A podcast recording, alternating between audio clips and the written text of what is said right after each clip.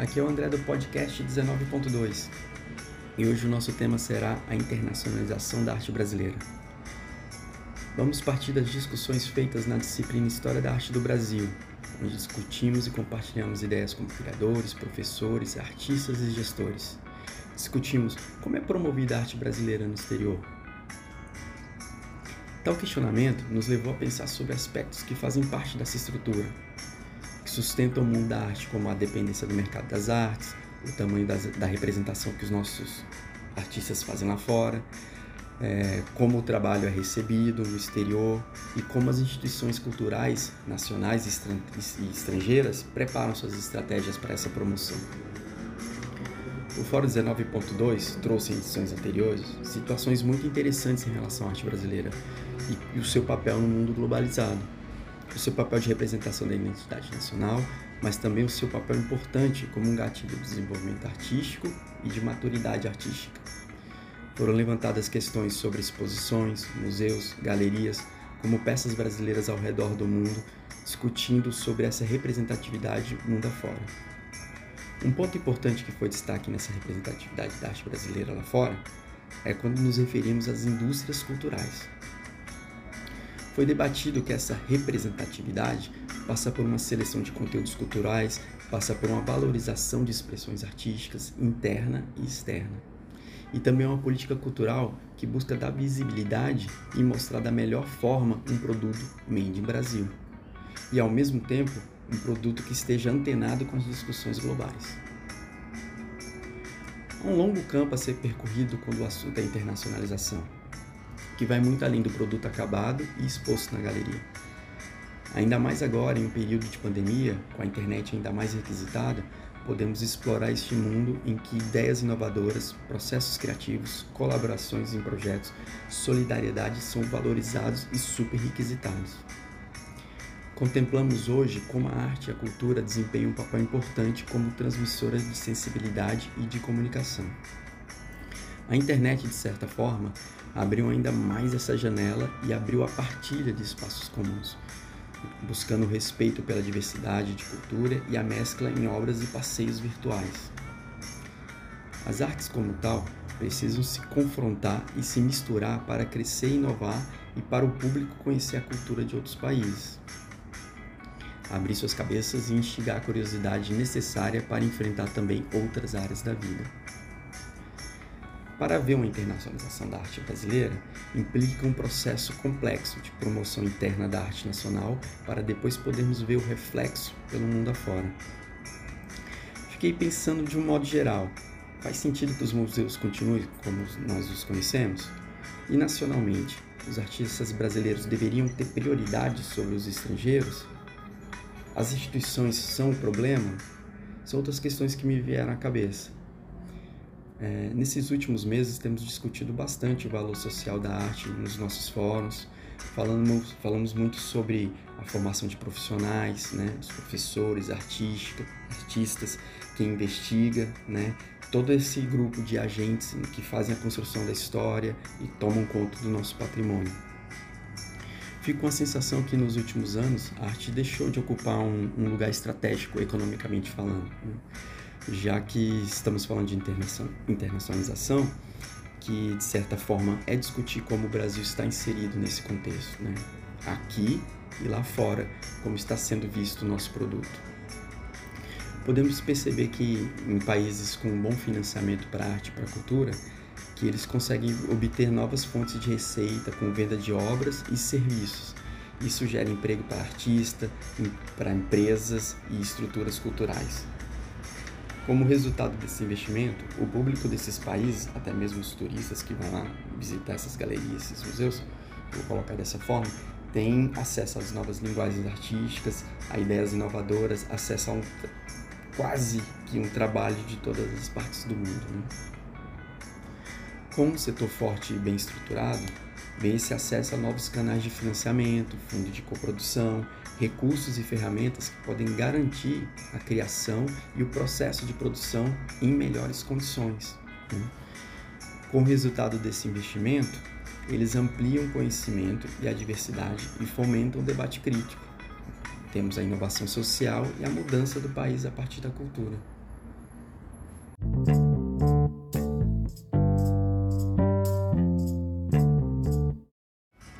Dando continuidade na nossa análise, é, o museu que, que, que foi escolhido pelo, pelo nosso fórum foi o Centro Pompidou.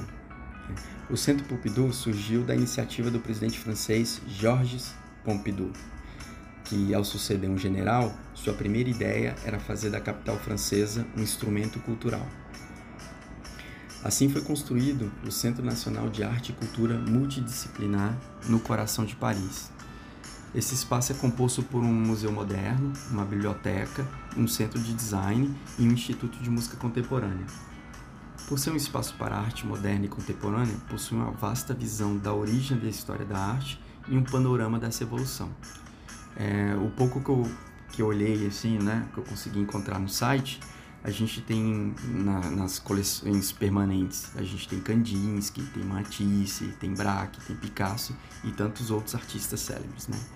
O Pompidou propõe ainda é, atividades pedagógicas, concertos, colóquios, espetáculos inteiramente dedicados à difusão da cultura do século 20 e 21.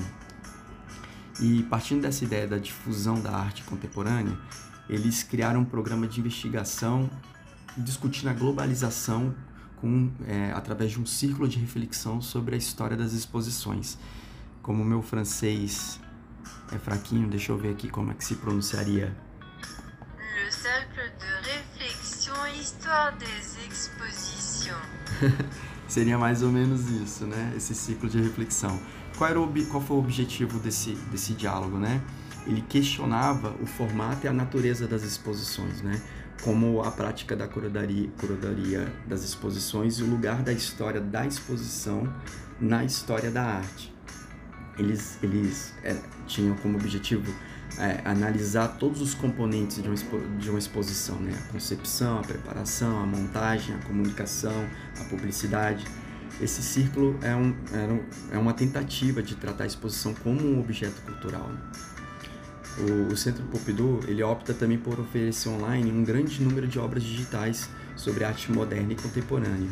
É um, é um ponto positivo oferecer uma maior interação com o seu acervo. Né? Em uma, é, visitando o, o, site do Pompidou, eu percebo que ainda que ainda um dos maiores né, entraves e dificuldades desse site de museu galeria é, é, definir quais arquivos serão disponibilizados. Né? Isso não é exclusivo do Pompidou, não. Em uma busca rápida pelo site de diversos museus, você percebe a dificuldade em explorar as coleções, né? Ora por não estar contemplada na plataforma, ora por falha na programação do site, uma palavra que ele não reconhece, independente se você usa o, o idioma local, se você põe inglês, a gente sente essa, essa dificuldade, né? É, entendo que a demanda deve ser gigantesca por parte de pesquisadores, alunos, curiosos, curiosos por mais publicações online. É, é claro que o material que está exposto né, também passa por uma questão de permissão para digitalização e uma publicação massiva, né, direitos autorais e etc. Né? Daí eu tiro uma, uma explicação para termos algumas exposições selecionadas, é, além da própria evolução dos espaços e das obras né, que são realizadas é, no museu ou fora dela, diversas técnicas, instalações, às vezes um, vídeo, uma fotografia não consegue contemplar de fato o que é né, o, que, o que aconteceu na, com a ideia do artista, né, o que ele quis propor, né? Mas essa, essa falta de material online também diz muito sobre as práticas curatoriais da instituição, né? Como ela pensa, como, é, como ela divulga, como ela atrai o público, né? E, assim, analisar museu internacional, principalmente os europeus, eu, eu acho uma atividade muito complexa, porque eles, né, assim, um, um ponto positivo, eles têm uma longa tradição na incorporação do museu com as instituições acadêmicas, né? Então, ao longo dos anos teve diversas doações generosas, espontâneas ou não, né? Vamos aí para os casos desse museu de, de, de, história, museu de história natural, né? Que tem lá sempre uma pedra, tem uma plomagem, tem um, uma caravana, sabe? Tem peças de outros países, né? Que a gente sabe como é que, como é que chegou nessas coleções, né? Mas vamos lá conferir o que a gente encontra de arte brasileira no site.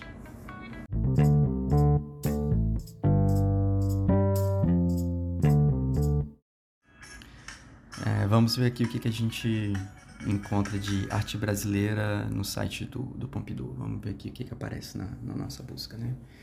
A gente encontra aqui Sônia Andrade, sem título, Feijão, 1975. Pela tag aqui ela tá, ela tá assinada como Video Performance. Vamos ver aqui o que, que se trata, né? É, a artista se filma comendo um prato de feijão preto, ela encara a câmera e vira de costas para a televisão, né? aparentemente uma refeição comum e, se transforma em uma cena mais agressiva, que ela começa a mergulhar a mão na panela de feijão, espalha pela cara, pelo corpo compulsivamente e, e, e joga o feijão na câmera. Né? Então, aqui a primeira, a primeira que a gente encontra aqui é um, uma performance. Né? Uma segunda aqui, um pôster do, do Jorge Amado. Testar aqui o meu francês, Écrivain de Bayard, 1992. Um, um pôster simples, né? Não, não tem nada muito visualmente falando, não tem nenhuma construção. Né?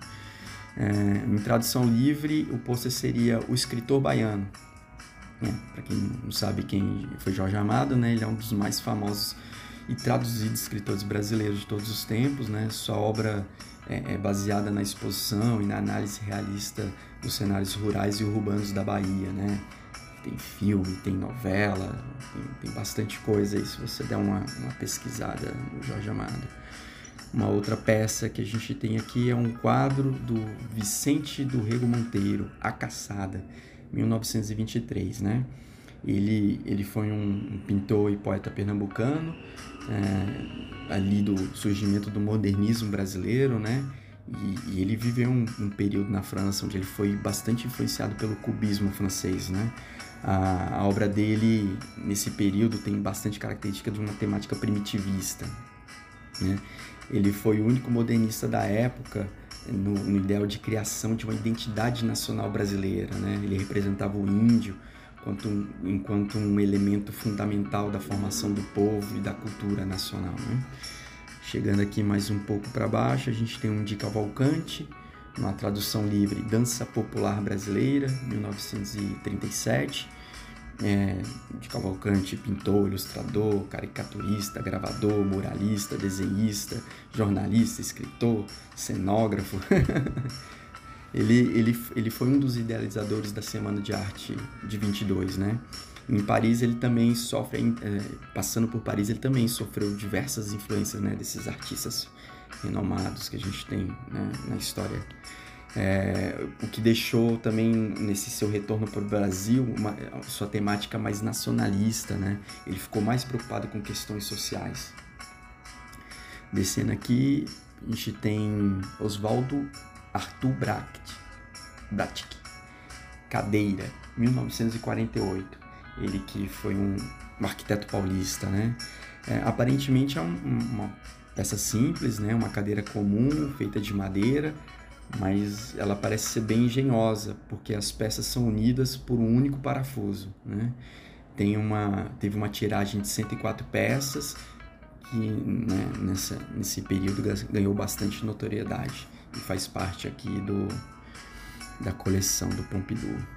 Descendo aqui a gente também tem um, uma, teve um, tem uma festa em 2005, Favela Choque, música brasileira shows com DJs e performance projetada, né? Pelo que está aqui, o show fez parte do, do evento Noite Branca de Paris. Compreende 120 espetáculos de criação contemporânea que cobre todos os gêneros possíveis, né? Assim, de fato, numa busca aqui por arte brasileira, não vemos um, uma mostra com um cunho histórico, uma espécie de documentação, né? não temos grandes obras renomadas.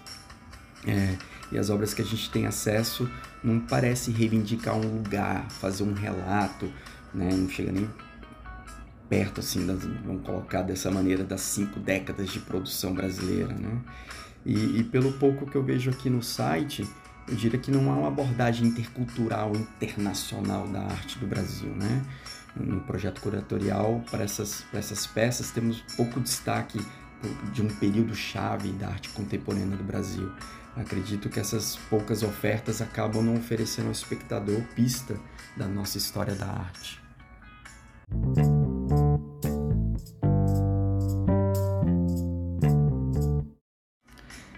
É, chegamos agora no nosso, no nosso último bloco, né? Para as nossas considerações finais.